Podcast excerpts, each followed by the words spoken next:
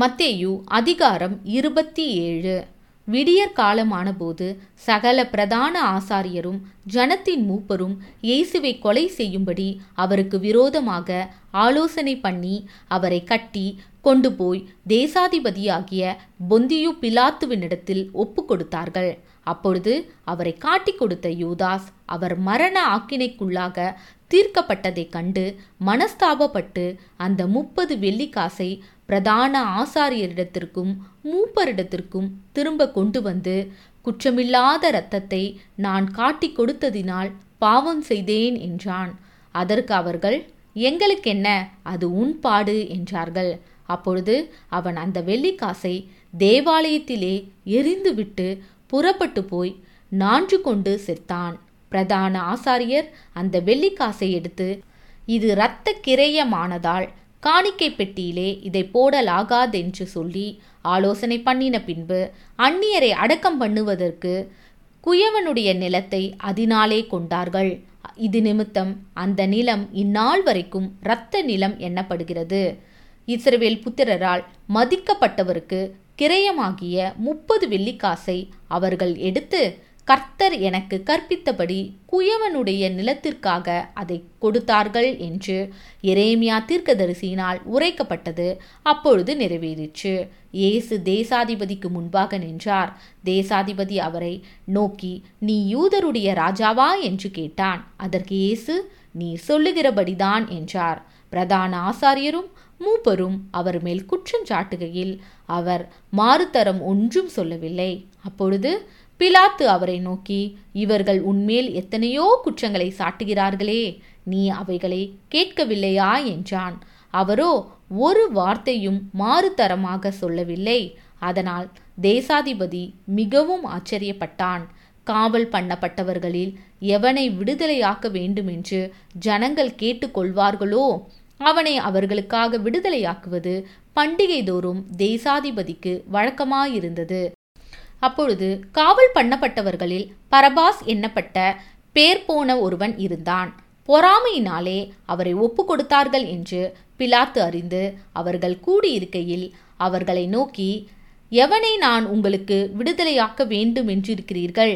பரபாசையோ கிறிஸ்து எனப்படுகிற இயேசுவையோ? என்று கேட்டான். அவன் நியாயாசனத்தில் உட்கார்ந்திருக்கையில் அவனுடைய மனைவி அவனிடத்தில் ஆள் அனுப்பி நீர் அந்த நீதிமானை ஒன்றும் செய்ய வேண்டாம். அவர் நிமித்தம் இன்றைக்கு சொப்பனத்தில் வெகு பாடுபட்டேன் என்று சொல்லச் சொன்னாள்.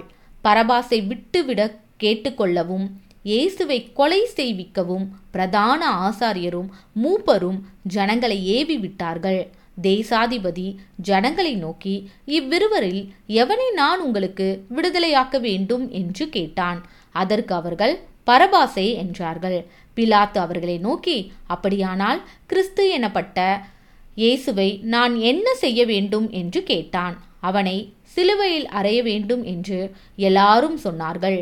தேசாதிபதியோ ஏன் என்ன பொல்லாப்பு செய்தான்? என்றான். அதற்கு அவர்கள் அவனை சிலுவையில் அறைய வேண்டும் என்று அதிகதிகமாய் கூக்குலரிலிட்டு சொன்னார்கள். கலகம் அதிகமாகிறதே அல்லாமல் தன் பிரயத்தனத்தினாலே பிரயோஜனமில்லை என்று பிலாத்து கண்டு தண்ணீரை அள்ளி ஜனங்களுக்கு முன்பாக கைகளை கழுவி இந்த நீதிமானுடைய இரத்தப்பழிக்கு நான் குற்றமற்றவன். நீங்களே பார்த்து கொள்ளுங்கள் என்றான். அதற்கு ஜனங்கள் எல்லாரும் இவனுடைய இரத்தப்பழி எங்கள் மேலும் எங்கள் பிள்ளைகள் மேலும் இருப்பதாக என்று சொன்னார்கள். அப்பொழுது அவன் பரபாசை அவர்களுக்கு விடுதலையாக்கி இயேசுவையோ வாரினால் அடிப்பித்து சிலுவையில் அறையும்படிக்கு ஒப்பு கொடுத்தான். அப்பொழுது தேசாதிபதியின் போர்ச்சேவகர் இயேசுவை தேசாதிபதியின் அரமனையிலே கொண்டு போய் போர்ச்சேவகரின் கூட்டம் முழுவதையும் அவரிடத்தில் கூடி வர செய்து அவர் வஸ்திரங்களை கழற்றி சிவப்பான மேலங்கிய அவருக்கு உடுத்தி முள்ளுகளால் ஒரு முடியை பின்னி அவர் சிரசின் மேல் வைத்து அவர் வலது கையில் ஒரு கோலை கொடுத்து அவர் முன்பாக முழங்கார்படியிட்டு யூதருடைய ராஜாவே வாழ்க என்று அவரை பரியாசம் பண்ணி அவர் மேல் துப்பி அந்த கோலை எடுத்து அவரை சிரசில் அடித்தார்கள். அவரை பரியாசம் பண்ணின பின்பு அவருக்கு உடுத்தின மேலங்கியை கழற்றி அவருடைய வஸ்திரங்களை அவருக்கு உடுத்தி அவரை சிலுவையில் அறியும்படி கொண்டு போனார்கள். போகையில் சீரேனே ஊரானாகிய சீமோன் எண்ணப்பட்ட ஒரு மனுஷனை அவர்கள் கண்டு அவருடைய சிலுவையை சுமக்கும்படி அவனை பலவந்தம் பண்ணினார்கள். கபாலஸ்தலம் என்று அர்த்தம் கொள்ளும் கொள்கதா என்னும் இடத்துக்கு அவர்கள் வந்தபோது கசப்பு கலந்த காடியை அவருக்கு குடிக்க கொடுத்தார்கள். அவர் அதை ருசி பார்த்து குடிக்க மனதில்லாதிருந்தார். அவரை சிலுவையில் அறைந்த பின்பு அவர்கள் சீட்டு போட்டு அவருடைய வஸ்திரங்களை பங்கிட்டு கொண்டார்கள். என் வஸ்திரங்களை தங்களுக்குள்ளே பங்கிட்டு என் உடையின் பேரில் சீட்டு போட்டார்கள் என்று தீர்க்கதரிசியால் உரைக்கப்பட்டது. நிறைவேறும்படி இப்படி நடந்தது. அவர்கள் அங்கே உட்கார்ந்து அவரை காவல் காத்து கொண்டிருந்தார்கள். அன்றியும் அவர் அடைந்த ஆக்கினியின் முகாந்தரத்தை காண்பிக்கும் பொருட்டு இவன் யூதருடைய ராஜாவாகிய எய்சு என்று எழுதி அவர் சிரசுக்கு மேலாக வைத்தார்கள். அப்பொழுது அவருடைய வலது பக்கத்தில் ஒருவனும் அவருடைய இடது பக்கத்தில் ஒருவனுமாக இரண்டு கள்ளர் அவரோடே கூட சிலுவைகளில் அறையப்பட்டார்கள். அந்த வழியாய் நடந்து போகிறவர்கள் தங்கள் தலைகளை துலுக்கி தேவாலயத்தை இடித்து மூன்று நாளைக்குள்ளே கட்டுகிறவனே உன்னை நீயே ரட்சித்துக்கொள் நீ தேவனுடைய குமாரனானால் சிலுவையிலிருந்து இறங்கி வா என்று அவரை தூஷித்தார்கள். அப்படியே பிரதான ஆசாரியரும் வேத பாரகரும் மூப்பரும் பரியாசம் பண்ணி மற்றவர்களை ரட்சித்தான் தன்னை தான் ரட்சித்து கொள்ள திராணி இல்லை.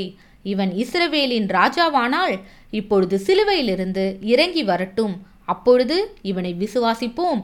தன்னை தேவனுடைய குமாரன் என்று சொல்லி தேவன் மேல் நம்பிக்கையாய் இருந்தானே. அவர் இவன் மேல் பிரியமாயிருந்தால் இப்பொழுது இவனை ரட்சிக்கட்டும் என்றார்கள். அவரோடு கூட சிலுவைகளில் அறையப்பட்ட கள்ளரும் அந்தபடியே அவரை நிந்தித்தார்கள். ஆறாம் மணி நேரம் முதல் ஒன்பதாம் மணி நேரம் வரைக்கும் பூமி எங்கும் அந்தகாரம் உண்டாயிற்று. ஒன்பதாம் மணி நேரத்தில் இயேசு ஏலி ஏலி லாமா சபக்தானி என்று மிகுந்த சத்தமிட்டு கூப்பிட்டார். அதற்கு என் தேவனே என் தேவனே ஏன் என்னை கைவிட்டீர்? என்று அர்த்தமாம். அங்கே நின்றவர்களில் சிலர் அதை கேட்டபொழுது இவன் எலியாவை கூப்பிடுகிறான் என்றார்கள். உடனே அவர்களில் ஒருவன் ஓடி கடற்காளானை எடுத்து காடியில் தோய்த்து அதை ஒரு கோலில் மாட்டி அவருக்கு குடிக்க கொடுத்தான். மற்றவர்களோ பொறு எலியா இவனை ரட்சிக்க வருவானோ? பார்ப்போம் என்றார்கள். இயேசு மறுபடியும் மகா சத்தமாய் கூப்பிட்டு ஆவியை விட்டார். அப்பொழுது தேவாலயத்தின் திரைச்சீலை மேல் தொடக்கி கீழ் வரைக்கும் இரண்டாக கிழிந்தது. பூமியும் அதிர்ந்தது. கண்மலைகளும் பிளந்தது. கல்லறைகளும் திறந்தது. நித்திரை அடைந்திருந்த அநேக பரிசுத்தவான்களுடைய சரீரங்களும் எழுந்திருந்தது. அவர் உயிர் தெழுந்த பின்பு இவர்கள் கல்லறைகளை விட்டு புறப்பட்டு பரிசுத்த நகரத்தில் பிரவேசித்து அநேகருக்கு காணப்பட்டார்கள்.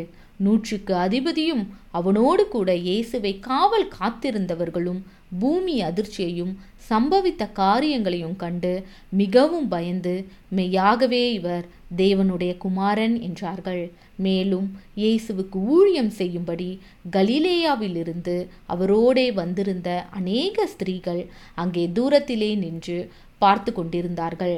அவர்களுக்குள்ளே மகதலேனா மரியாளும் யாக்கோபுக்கும் யோசேக்கும் தாயாகிய மரியாளும் செபதேயுவின் குமாருடைய தாயும் இருந்தார்கள். சாயங்காலமானபோது இயேசுவுக்கு சீஷனும் ஐஸ்வர்யனுமாயிருந்த யோசேப்பு என்னும் பேர் கொண்ட அரிமத்தியா ஊரானாகிய ஒரு மனுஷன் வந்து பிலாத்துவினிடத்தில் போய் இயேசுவின் சரீரத்தை கேட்டான். அப்பொழுது சரீரத்தை கொடுக்கும்படி பிலாத்து கட்டளையிட்டான். யோசேப்பு அந்த சரீரத்தை எடுத்து துய்யதான மெல்லிய துப்பட்டியிலே சுற்றி தான் கண்மலையில் வெட்டியிருந்த தன்னுடைய புதிய கல்லறையிலே அதை வைத்து கல்லறையின் வாசலில் ஒரு பெரிய கல்லை புரட்டி வைத்து போனான். அங்கே மகதலேனா மரியாளும் மற்ற மரியாளும் கல்லறைக்கு எதிராக உட்கார்ந்திருந்தார்கள். ஆயத்த நாளுக்கு பின்னான மறுநாளிலே பிரதான ஆசாரியரும் பரிசெயரும் பிலாத்துவினிடத்தில் கூடி வந்து ஆண்டவனே அந்த எத்தன் உயிரோடு இருக்கும்போது மூன்று நாளைக்கு பின் எழுந்திருப்பேன் என்று சொன்னது எங்களுக்கு ஞாபகம் இருக்கிறது.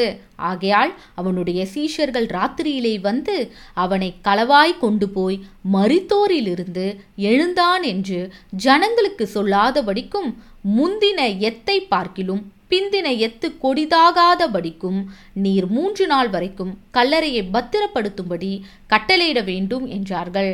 அதற்கு பிலாத்து உங்களுக்கு காவல் சேவகர் உண்டே போய் உங்களால் கூடிய மட்டும் பத்திரப்படுத்திக் கொள்ளுங்கள் என்றான். அவர்கள் போய் கல்லுக்கு முத்திரை போட்டு காவல் வைத்து கல்லறையை பத்திரப்படுத்தினார்கள்.